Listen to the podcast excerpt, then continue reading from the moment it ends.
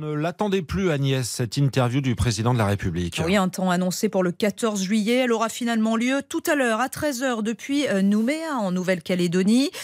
Nouvelle-Calédonie, où le chef de l'État débute un déplacement de trois jours. Vous êtes sur place pour RTL. Thomas Després, bonjour à vous. Bonjour. Émeute, remaniement, sur quel sujet doit-on attendre le chef de l'État tout à l'heure?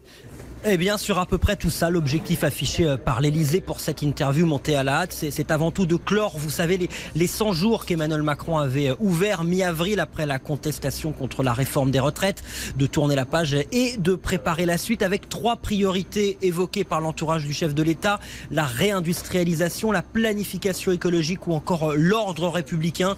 Vous l'avez dit, ce sera sa première prise de parole officielle depuis les émeutes du mois dernier, des événements auxquels Emmanuel Macron a promis d'apporter des réponses. Parmi les autres thèmes évoqués, il sera aussi question de la sécheresse, de l'accès aux soins ou encore euh, des prix de l'énergie. Une interview à plus de 16 000 km de Paris dans laquelle le chef de l'État espère enfin tourner la page de cette période de, flottement qui règne depuis des mois et enfin peut-être de dresser un cap tant réclamé par ses proches depuis des mois.